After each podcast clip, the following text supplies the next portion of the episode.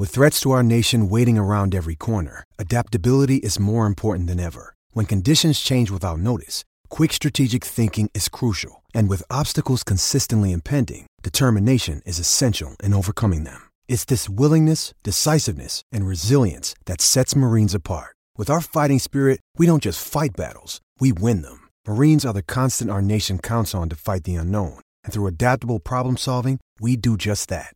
Learn more at marines.com. Okay, round two. Name something that's not boring. A laundry? Ooh, a book club. Computer solitaire, huh? Ah, oh, sorry, we were looking for Chumba Casino. That's right. ChumbaCasino.com has over 100 casino style games. Join today and play for free for your chance to redeem some serious prizes. ChumbaCasino.com. No purchase necessary. Full prohibited by law. 18 plus terms and conditions apply. See website for details. Judy was boring. Hello. Then Judy discovered ChumbaCasino.com. It's my little escape. Now Judy's the life of the party. Oh, baby. Mama's bringing home the bacon. Whoa. Take it easy, Judy. The Chumba life is for everybody. So go to ChumbaCasino.com and play over 100 casino style games. Join today and play for free for your chance to redeem some serious prizes. chumba ChumbaCasino.com. No purchase necessary. Void where prohibited by law. 18 plus terms and conditions apply. See website for details. This podcast is part of the Sports Social Podcast Network. This podcast is part of the Sports Social Podcast Network. This podcast is part of the Sports Social Podcast Network. This podcast is part of the Sports Social Podcast Network. This podcast is part of the Sports Social Podcast Network. This podcast is part of the Sports Social Podcast Network. This podcast is part of the Sports Social Podcast Network. It's the Marketer's Report. This week, Patrizio Spagnoletto, Global Chief Marketing Officer, Direct to Consumer for Warner Brothers Discovery, weighs in on the difficult task of building and retaining consumer trust. Trust is a really hard thing to build and a really easy thing to destroy. And we have to be very respectful about that. Our partnership with iHeart has really helped us build that trust and that relationship with the on air talent the best thing for us to do is to build a relationship with our consumers. And if those consumers have a relationship with the DJs that are on air, then we want to build on that.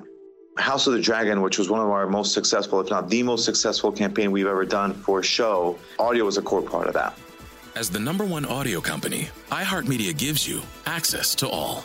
Every audience, live conversations, trusted influencers, and the insights and data you need to grow. Not just a media company, iHeartMedia is your access company. Go to iHeartResults.com for more.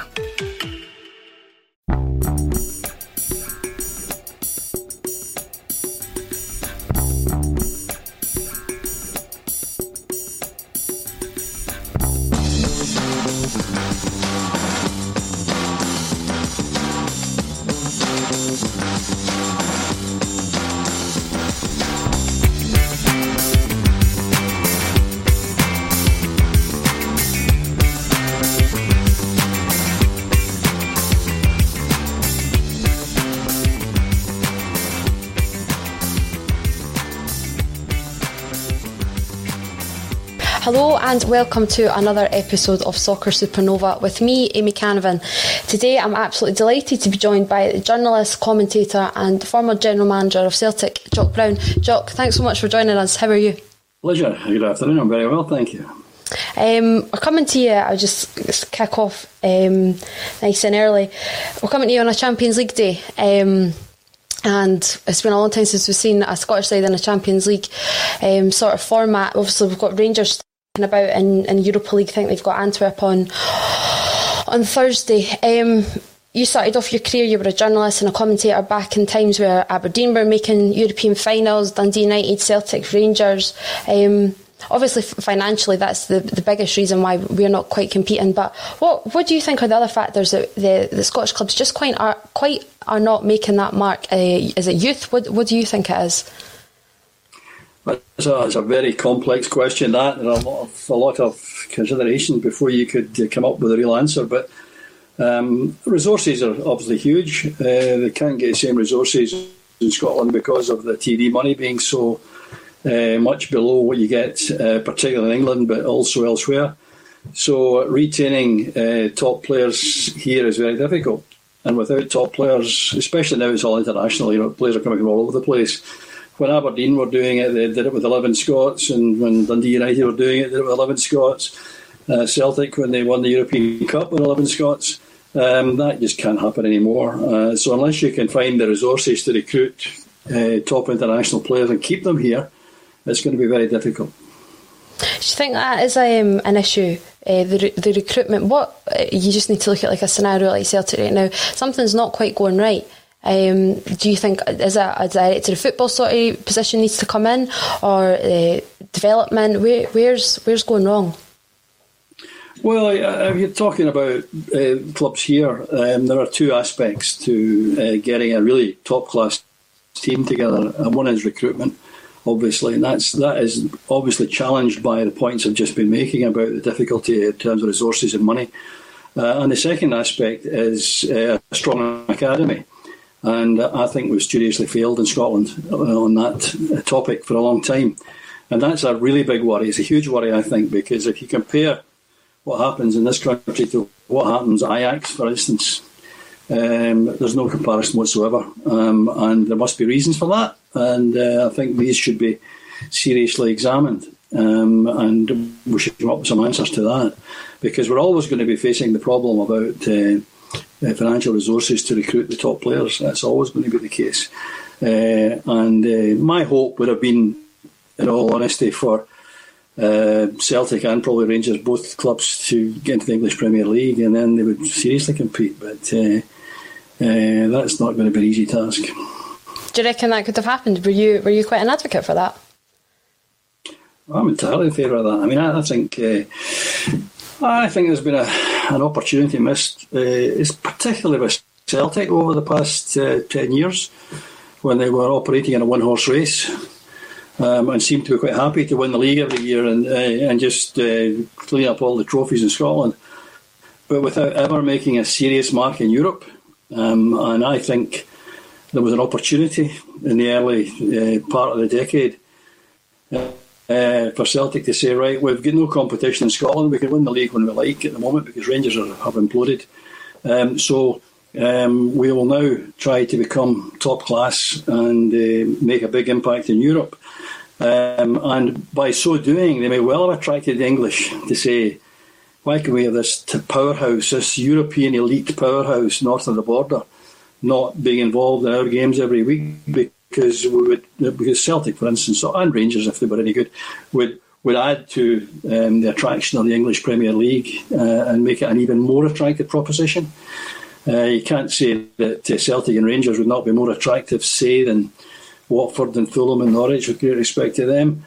Um, and uh, it would make it an extremely powerful setup. Now, that might have become a possibility if Celtic had become a European powerhouse, but unfortunately they haven't talking just about European powerhouses, what's your view then on that um, the dubious sort of inter and um, intercontinental European Super League sort of thing? What what do you think about that? Well, I'm not sure what the details of that are, so it's hard for me to give an opinion on it. I really don't know how they, they propose to set it up properly. I don't think they do. The big club, they're trying to make me more money. That's all it's about, isn't it? They're all trying to make more money. Uh, I'm much more interested actually in the in the, the quality of the game being improved um, than big clubs making more money, um, and I'm not sure it would achieve that. Just uh, you're touching on there, it's about quality of game. When you started out as a as a commentator back in, in the 80s and, and that, do you reckon the standard of a game was, was better then? Because that, that's a massive, um, there's a, there's, it's a whole different ball game, it, it really is. But what would you, we, we, did you prefer the sort of the arena that you walked into to, to compare to now? Well, I would argue that the games were, were better then. Um, they were more exciting and they were a bit more competitive. I'm not saying the quality was better. I, I, wouldn't say that necessarily because it seems to me impossible to say that football has not improved. Because every other sport that you can measure, you measure any sport you can measure, it's better now than it was then. So, for instance, if you say what is the world record for 100 metres and what's the world record for a mile and what are the swimming records, every record that you, you actually say there's the, there's the time, there's the record time now, they have all improved and what is undoubtedly better now about football is the fitness levels. the players are fitter and stronger, um, generally quicker. Um, so from that point of view, there's been an improvement. So that what I would argue is the team, the good team of today, would beat the good team of yesteryear for these reasons. But in terms of being an attractive proposition, I don't think it's come on so much because when you watched uh, any games in the early 80s, well, in the early 80s, in fairness, uh, Rangers were, were pretty poor, uh, really, and Celtic weren't that dominant. So Dundee United and Aberdeen made a big impact. But there were other good teams as well. I mean, you, I mean Hearts were decent, Hibs were decent, Motherwell were decent. Um, whereas at the moment it's been uh, well, has been a one horse race. It's become a two horse race. Absolutely. Um, we'll just move on slightly. You sort of get thrown into the deep end. You're sort of shifted away from that broadcasting journalistic side of things, and you're offered the general manager position under Fergus McCann at Celtic. What attracted you to that role? Um, the, the job description, you don't really see that sort of role kicking about these days. Um, what hooked you?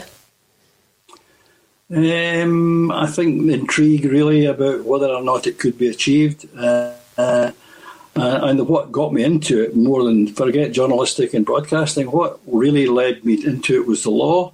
The law. My background in the law. Um, and uh, I was quite intrigued to see whether it could work. It took massive persuasion for me to try and do it. I mean, I, and I realised as I was doing it on the back of the job description, it couldn't last more than two years at the top uh, because of the way it was structured. Uh, I knew that going into it, and I thought, well, either I go in and try and change the structure of the job, which I did try to do and failed um, because Fergus wouldn't have it, uh, or I knew I'd be, uh, I wouldn't last more than two years. Uh, so that was a big thought because after that you say, well, you've done two years of that and you come back out. Um, where will your career go from there? And that was a big, a big uncertain factor. But it was, it became irresistible in the sense of having to have a go at it. You touch on there, obviously. Um, I think you went down to Cambridge for law, didn't you? Um, that's yes. sort of what. Um, that was that was obviously the, the massive connection to, to going into a role like this. But it eventually sort of transpired that you were kind of like a middleman between the club and the press. Do you think Fergus was looking more at, at the, the broadcasting history, the journalism history, that that was maybe why? Or No, no, I wasn't no? interested in that. Not, not remotely, no. I had no interest in the press at all. no, none whatsoever. Uh, and the middleman job for me was not uh, really the press. up wasn't the, the, thing that interested him most. Uh, what he was keen to do was have a middleman between uh, him and the board and the management, club management. Uh, that was more what he was interested in, and that was the biggest element of the job. Actually, was to was to try and bridge that gap because uh, that, he he he saw that as being a huge feeling. That's why he insisted in heading uh, head coach for the manager. He wouldn't have manager anymore because he's not a manager, he's a head coach. Uh, and the, man- manager title was given to me, um, the general manager title. Um, so I was in charge of the football uh, with, in all respects, except technical, except picking the team and the, the tactics and, and all that sort of stuff. But in every other aspect, uh, the management of it was, was to be down to me. So the, the middleman bit, uh, he just the big thing about the press was he didn't want the manager or the head coach being the main conduit to the press because he thought that historically had proved to be very difficult because it meant that the the manager was perhaps tempted to look after himself rather than the club. Um, didn't want to know about doing it himself, and he didn't want any involvement in that. Um, so my part of my role was undoubtedly to try and be uh, the voice piece to the media, which I tried to resist. I said at the time that wouldn't work because the press will not entertain anybody who's not picking the team, uh, and they'll have a go at the guys not picking the team, and I proved to be right on that. How did um, obviously uh, uh, one of your first roles was then getting Wim Jansen in? How did he take to that? Obviously, he was not the one really answering to the press, and it, it was yourself. No, he was absolutely overjoyed at that. I mean, that was a huge attraction to him. He had no interest whatsoever um, in dealing with the press at all. And we had to persuade him. He had to do a pre-match and a post-match interview. He's contractually obliged to do that. Uh, he had no desire of any kind to have any connection at all with uh, with the media. Um, so he bought into that completely. And The tragedy was that when things started to go awry uh, towards the end of his time, um, he then decided they became his best pals, you know, so that, that was quite a, a difficult time. Um, we've touched on it, obviously, like you come straight in and it's getting Wim Jansen in. You also sort of came right into the fury of, um, I think I think it's Fergus McCann called them the Three Amigos. I think Pierre Van Hooijdonk had already, I think that deal had been done by the time you were in, hasn't it? And then it was Di Canio and Cadete. Was there no chance they were staying? Well, no, I, I nothing to do with Van Hooijdonk, nothing to do with him at all, nothing at all about him. Um, uh, the Cadete was most certainly a candidate to stay. In fact, he, I went to see him in Portugal and he, he agreed he would definitely stay and, and agreed we agreed terms of a four year contract. Um, and it was scuppered by his wife. It wasn't it wasn't anything to do with him. He was he was all for it.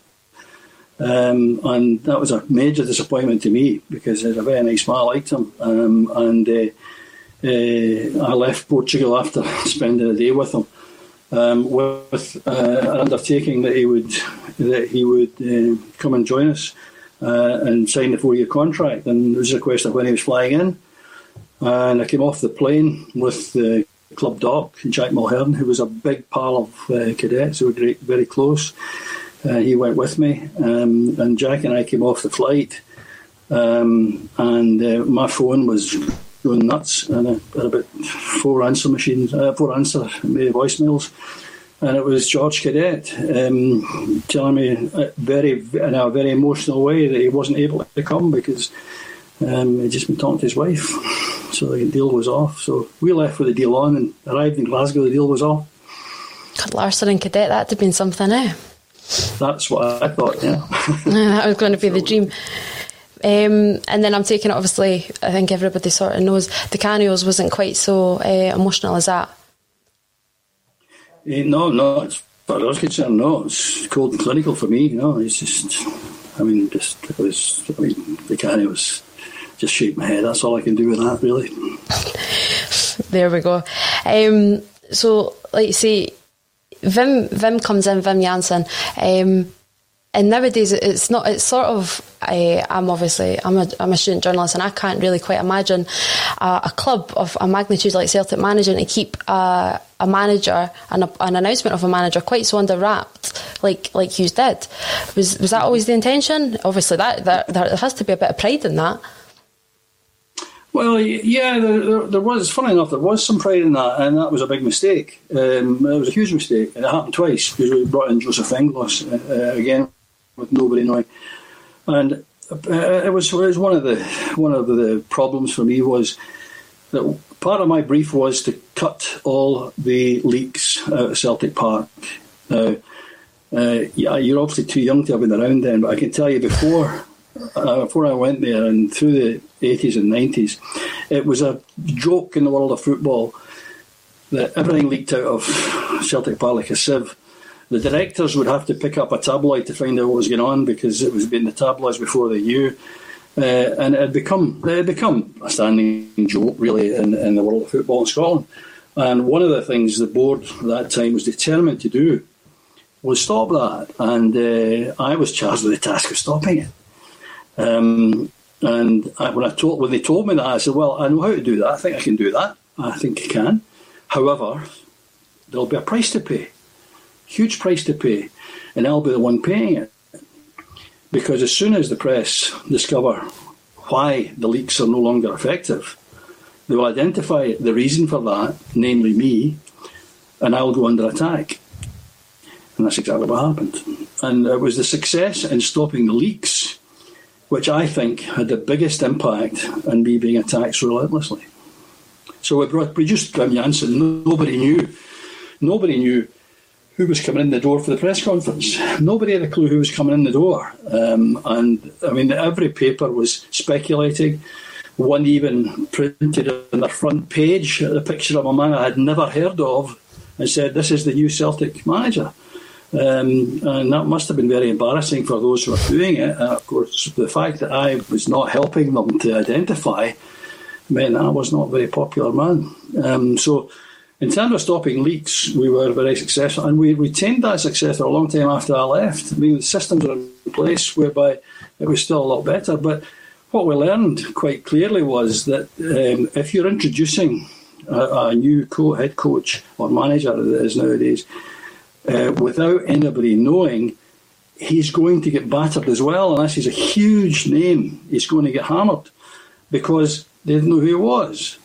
Um, an example for that is quite clear because at one point, the second time I was involved in the recruitment of a coach or a head coach was uh, when Joseph Venglos came. Well, before that, the speculation was going nuts as well, usual way. Um, and I was spotted talking to Gerard Houllier. I did talk to Gerard Houllier. Uh, and uh, I was in Paris actually. And I came back from Paris, I'd, I'd met him in Paris. And uh, they, they, started printing. The first thing that was printed about him was this is, the, this is going to be the new manager. And he was the guy who failed to qualify for France in '94 because they lost a game against Bulgaria or something at the last minute. The last five minutes, they lost a game. So what an idiot he was. But they then started to look into him more. And when they did that for two weeks, two weeks later, he was a superstar. And then he didn't arrive. So I'm an idiot for not getting him. Now, I can tell you the first conversation I had with Gerard Houllier, he showed me his contract to go to Liverpool. Liverpool. Um, I, it was quite clear he was going to Liverpool. Um, and that was all that all been done. Um, so there's never any question of him coming, sadly, because I think he would have been a he would have been a great guy to get if we could have got him. Um, but that was what he would be for a fortnight, starting from nowhere, starting from being an idiot, he became a superstar in a fortnight. So when Joseph Venglos came in, he just became an idiot. When he arrived first day, we didn't know who he was because I didn't know who he was. Blank check, and if, like you say, if you, look into that, um, and obviously he's, he's sadly no longer with us, but I think I think I've read it that Houllier. Um, he sort of styled the, the, model of France, what Venglos did at Czechoslovakia. So again, it's just one of those. If you, you do a bit of research, and um, but it's, it's just that it's a it's a tough world out there in the press. Well, as in a mean world, as in a mean world, not not a tough job for them. Well, you just like you say a bit of research. What's the most interesting about it, I think, is if you look at the circulation of the tabloids today as it was compared to what it was then, it's quite interesting. It plummeted. So absolutely, people that want don't want they don't want that stuff. Going back, just um, stepping a little bit back to, to that first season when uh, under Wim, um, that was a massive success, as you said, keeping him under wraps. Obviously, you, had, you were involved in quite a few um, success stories in, in that time. Obviously, Larsson, his success is, is undeniable. But you look at um, obviously there was a little bit of controversy around Paul Lambert. Um, but I think even before you were sort of there, but you look at the likes of Craig Burley coming in. There was a few others. Um, Darren Jackson, um, and then another one. You sort of, you're drawing comparisons to what's going wrong at Celtic right now, and that's the goalkeeper situation. You look at the goalkeeper that you brought in from from Bradford under Chris Kamara and Jonathan Gould. That is one of the greatest successes of that team, and I'm even aware of that. And that, that team is before my time. Mm-hmm.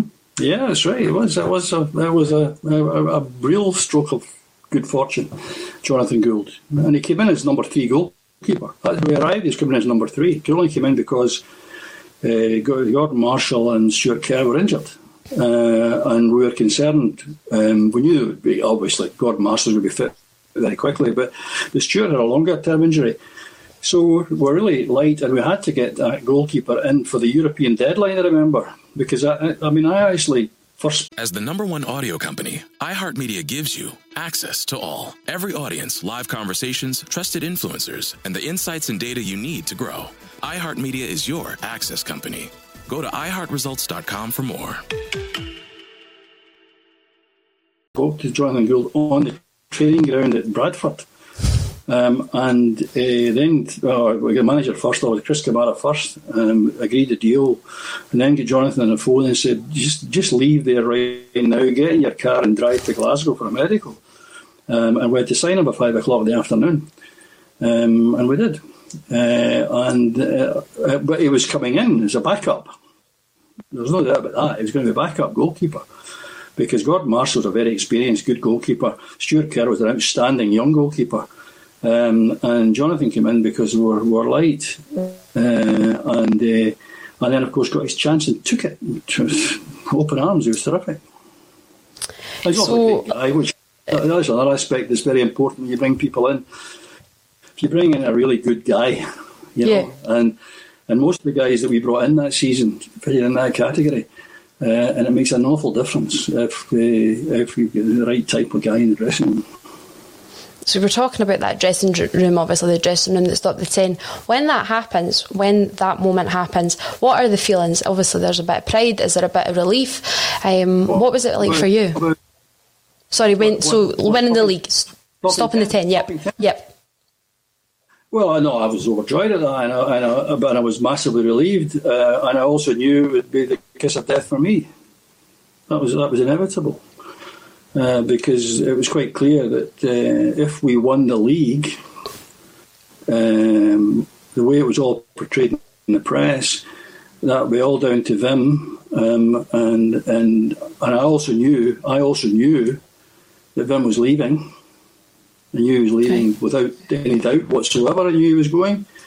Um, and I knew when that happened, uh, if he'd won the league, as we happily did, um, and he then left, then I would carry the can for him leaving, which was not fair or right. It wasn't even no. true uh, because he was never staying, no matter what. So Wim leaves, obviously, we spoke about uh, Joseph Venglos coming in. Under him, one of the biggest successes as well, we have mentioned these names that you, have been a part of Larsson, Lambert, Burley, um, uh, Jonathan Gould, sorry, Lubomir Moravcik. How much did you have to play in that? Uh, that's, that's the happiest story of all. That's the best of the lot, that one. It's absolutely terrific. Um, that was that was Celtic signed Dud Check was the back page of one. Maybe that's the one. Yep. Um, yeah, that's right. And uh, quoted his price at three hundred thousand. It wasn't. It was less. Um, and uh, ridiculed us for buying, bringing him in. And he was just, uh, yeah, he was just sensational, absolutely sensational. Biggest, uh, biggest achievement for you? Uh, Signing wise, obviously. Larsson. Oh, Well, you, well, you see the the problem, the, the, the aspect that, that, affects me is both Larsson and Moravcik involved quite a lot of contractual issues and, and legal issues. Right. Um, and uh, I was heavily involved in that. So they become my favourites for, for that reason because it was a, it was a minefield to get through to, to make these deals happen. Uh, and by the way, I didn't, I didn't identify by the player. I mean, obviously, I do me. Uh, Wim Jansen identified Larsson, and uh, Joseph uh, identified uh, Moravcik. Um, but getting them was was was difficult, uh, very complicated, um, and uh, achieving that was uh, certainly makes me very happy. Yeah. So you look back on your time in, in that role, obviously, you said yourself you knew it was going to be under two years, um, or two years maximum, sorry. What what were what are your overrides? And now it's, it's 20 odd years since since you've left. How, how do you look back on that time? Because, like you say, at the time, the press were quite fickle, um, and you, were you were painted sort of the the, ma- the, uh, the bad man sort of thing. Um, mm. What, what, what do you, how do you feel back on that now? Well, I'll look back at that with with uh, with massive satisfaction. Uh, I mean, I, I, ignore all that stuff. I mean, I ignore all that. Um, okay, it's, it's great now because you can go online and you can choose online what you want to read and what you don't want to read. But I don't do any social media. I'm not interested in that either. Uh, but um, uh, no, it's, it's, I look back at it with, with a lot of satisfaction and a lot of uh, happiness. You know, I enjoyed it. I enjoyed it hugely. I enjoyed the job massively. And I tell you, what was great about it was we walked into Celtic Park every morning. There were about 350 people worked at Celtic at the time. Um, and uh, you walked into that place every morning, and it was a joy to do so because there was a host of terrific people working there, and the atmosphere inside was great. Um, it really was. Um, so it was, it was a terrific place to go every morning. Um, and uh, I still get friendships arising from that uh, that I value hugely. Uh, so no, I, I, I, look at it. I look back at it uh, very happily, um, and I'm obviously delighted at the players who came in. I mean, I was involved. I was involved. 13 players came in during my time, um, and uh, I, I, was involved in 13 players coming in. And um, in all honesty, it wasn't a bad one. And if you, you want to list all the names, you go through all the names, everyone made a big contribution to Celtic. Uh, and that, that makes me very happy. And, and some of them were, were complicated deals, you know, complex, difficult deals to do. Um, Larsson was one uh, initially, and Moravcik was one, and, and Lambert was one, uh, big time. That was a very difficult one to do. Um, Mark Rieper was wasn't the easiest uh, deal to do either. Was Lambert because of Dortmund? Were, Dor- were Dortmund difficult? Were Dortmund difficult? Yeah, they didn't, they didn't want him. They didn't want him to leave. They didn't want him to go, and quite right. They were quite right not to want him to go. He's a great player. Absolutely. Um, so they were they were doing all they could to prevent that, um, and that made it very difficult. Right, so we've not even mentioned Marc Rieper. I, have just totally overshadowed that. What what a signing that was as well. Yeah, that was a, that was interesting too. That was Harry Redknapp. That was that was even more fun. It's Harry Redknapp. where did he, where did he come from then? Who? Where was that? West Ham. Yeah, Rieper. West Ham. West Ham then. West Ham. Don't know that. Um, Don't know it was that. West Ham when he came to Celtic. Yeah. There you go. Oh, Brattbakk, for goodness sake! I mean, Well, exactly. There they go. We're talking about the ten. We've not exactly. We've not even mentioned Brattbakk. Like you see, the list. The list really could go on. Um, I think you made an interesting point there. You, Mark Viduka, Mark Viduka, Vidar Riseth, Johan Mjelby. all of these guys. Not Is, it's all right. God, you're not too bad, were you? Had an eye. Um, Quite a good list of players. It's a good. it's not too bad. It's not too bad. I'd like to see some folk with a lot better than that. You touched on it there, and I think it's really interesting. Um, you don't buy you don't buy newspapers now. Do you think the press uh, and and that circulation was? Did you walk into it at a better time than right now? I don't know. I'm not really too sure because I'm not too sure about the current situation. Um, because when I, when I was at, I stopped. I stopped looking at anything when I was there at Celtic. I, mean, I was I was getting advised, of course. A very good, a very good uh, press man at, at Celtic at my time. Peter McLean was first class, and Peter uh, always made sure I knew what I ought to know, um, but without reading the papers. I didn't read. it- I didn't read anything. Um, and uh, he agreed that was a great idea, uh, not for me not to read it. And he would then brief me on what I needed to know. Um, and uh, that worked. That was that was fine, and I was I was quite happy to go that route. Um, and, but I just got out of the habit at that time, and I haven't picked it up since. There you go. Well, if you picked up the papers a while ago, you'd have seen that Scotland are going to the Euros this summer. Um, the last Yeah, it. manager, the last manager, obviously, to get us there was your brother, Craig Brown. Um, I've heard you say yourself, not many. I think the, the failures over the last twenty years is because there's not many managers that can make that shift from club manager to international manager. Now, obviously, Steve Clarke has got us there.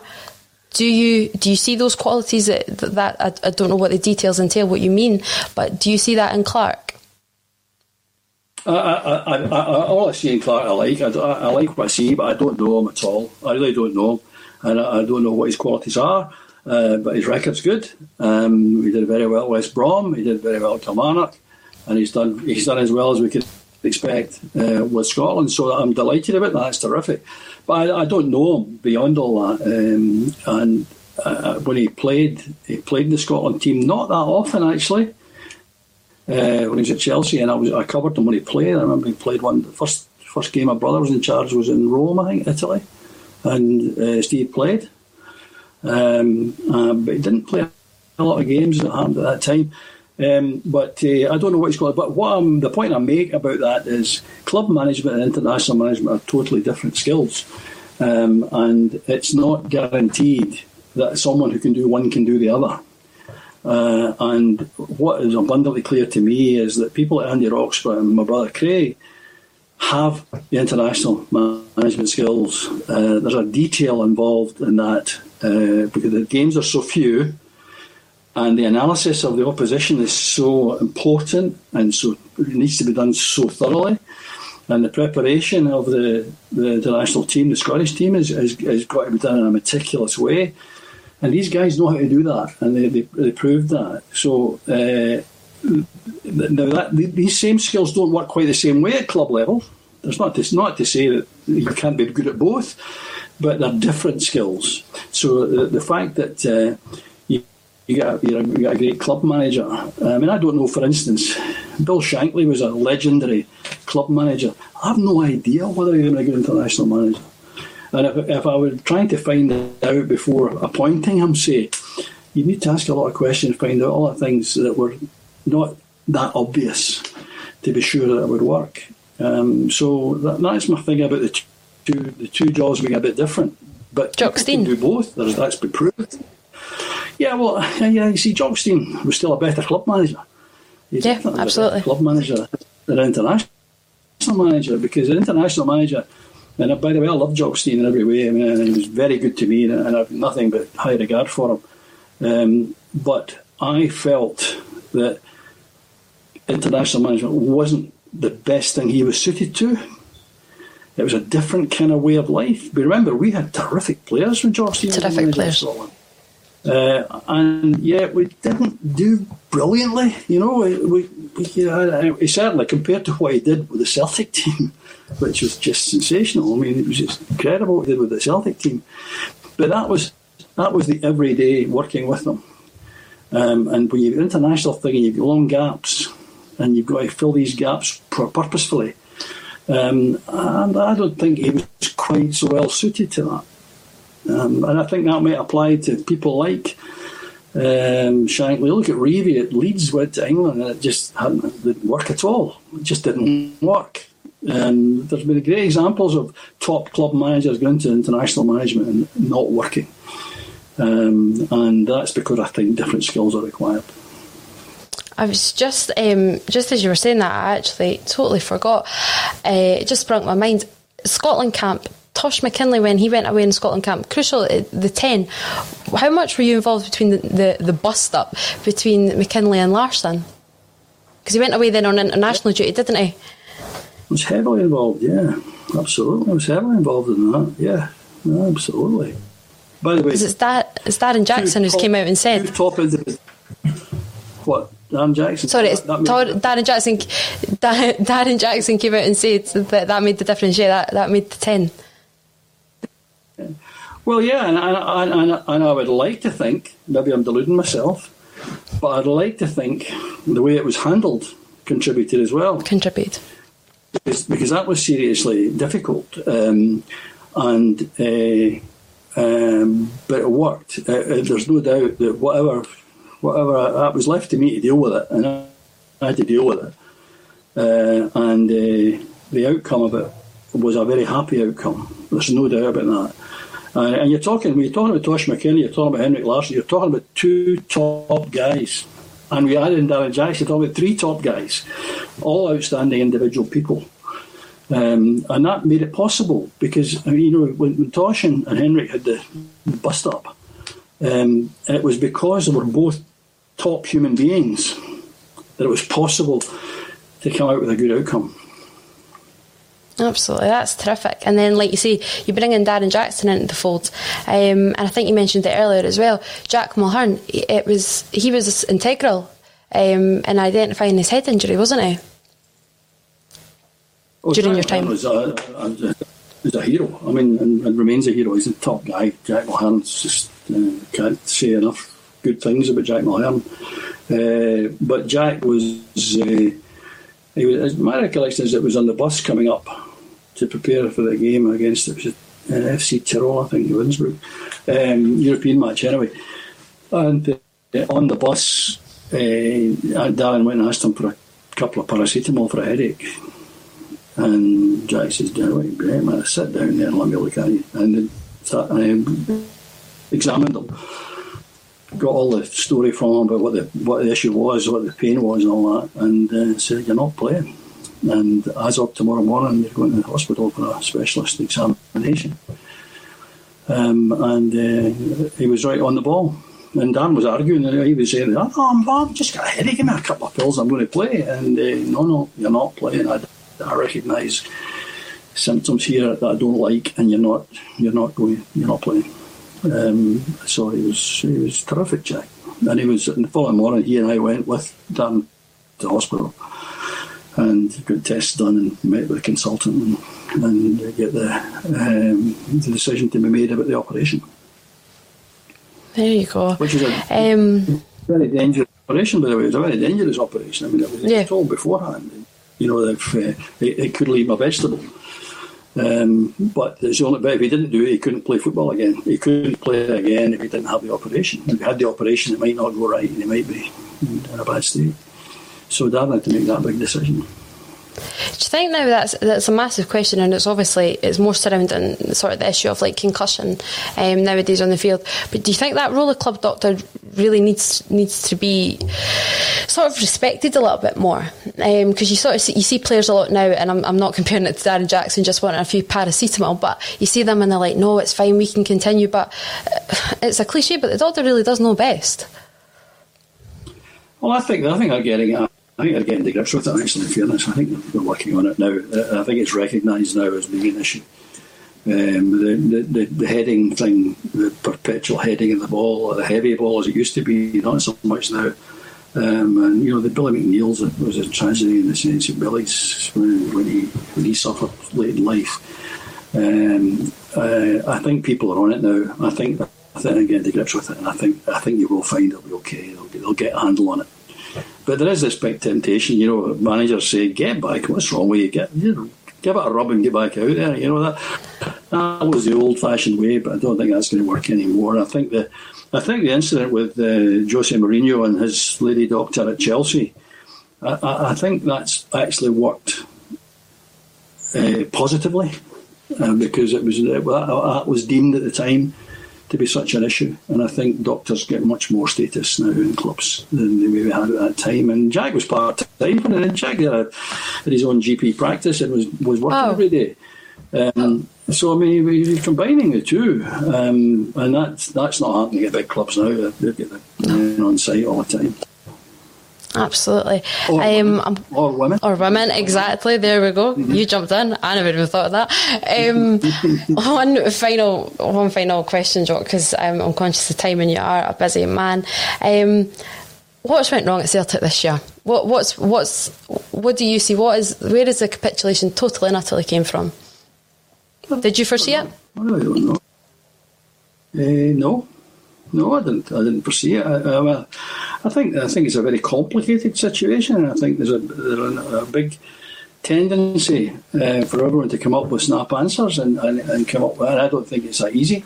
I think it's a complicated situation. I do think. I do think, though. I do think that the, the club uh, has become a victim of um, inadequate planning um, and not not being ambitious enough while it was easy to win the league, uh, we, we weren't ambitious enough in making ourselves a, a, a, European superpower. That's what I thought was the correct way forward at that time. Um, so what's going at ground internally, I really don't know. Um, you could argue, you look at some of the players and think, well, um, is the quality there? Um, I don't know. I'm not sure. Uh, they require quality. I mean, we're talking about to, to continue in a, a, level. And they need the hunger too. They need that kind of. Uh, there's a maybe has there been some complacency in some of the players think it was going to be easy. But I thought they'd win the ten in a row without any bother. I must confess, I really did think that at of the season. Um, so uh, what's going on? I don't know. Not internal. I don't know. Uh, great sympathy for Neil Lennon, though. I'm not a Neil Lennon critic. I, great sympathy for him. I think he's had a, a very rough time, uh, and I think an unfairly rough time um, and I would like to see him come out of it and come through it.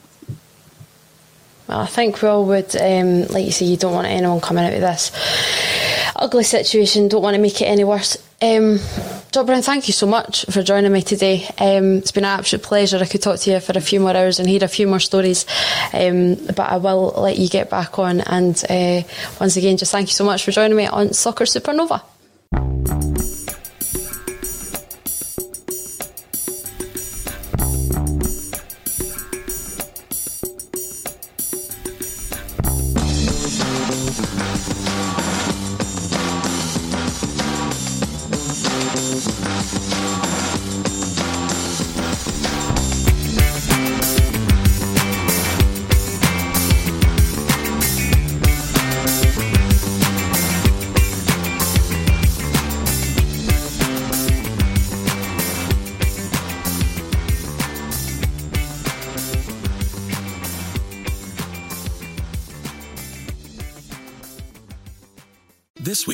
Marketer's Report, Patrizio Spagnoletto, Global Chief Marketing Officer, Direct to Consumer for Warner Brothers Discovery, weighs in on building trust.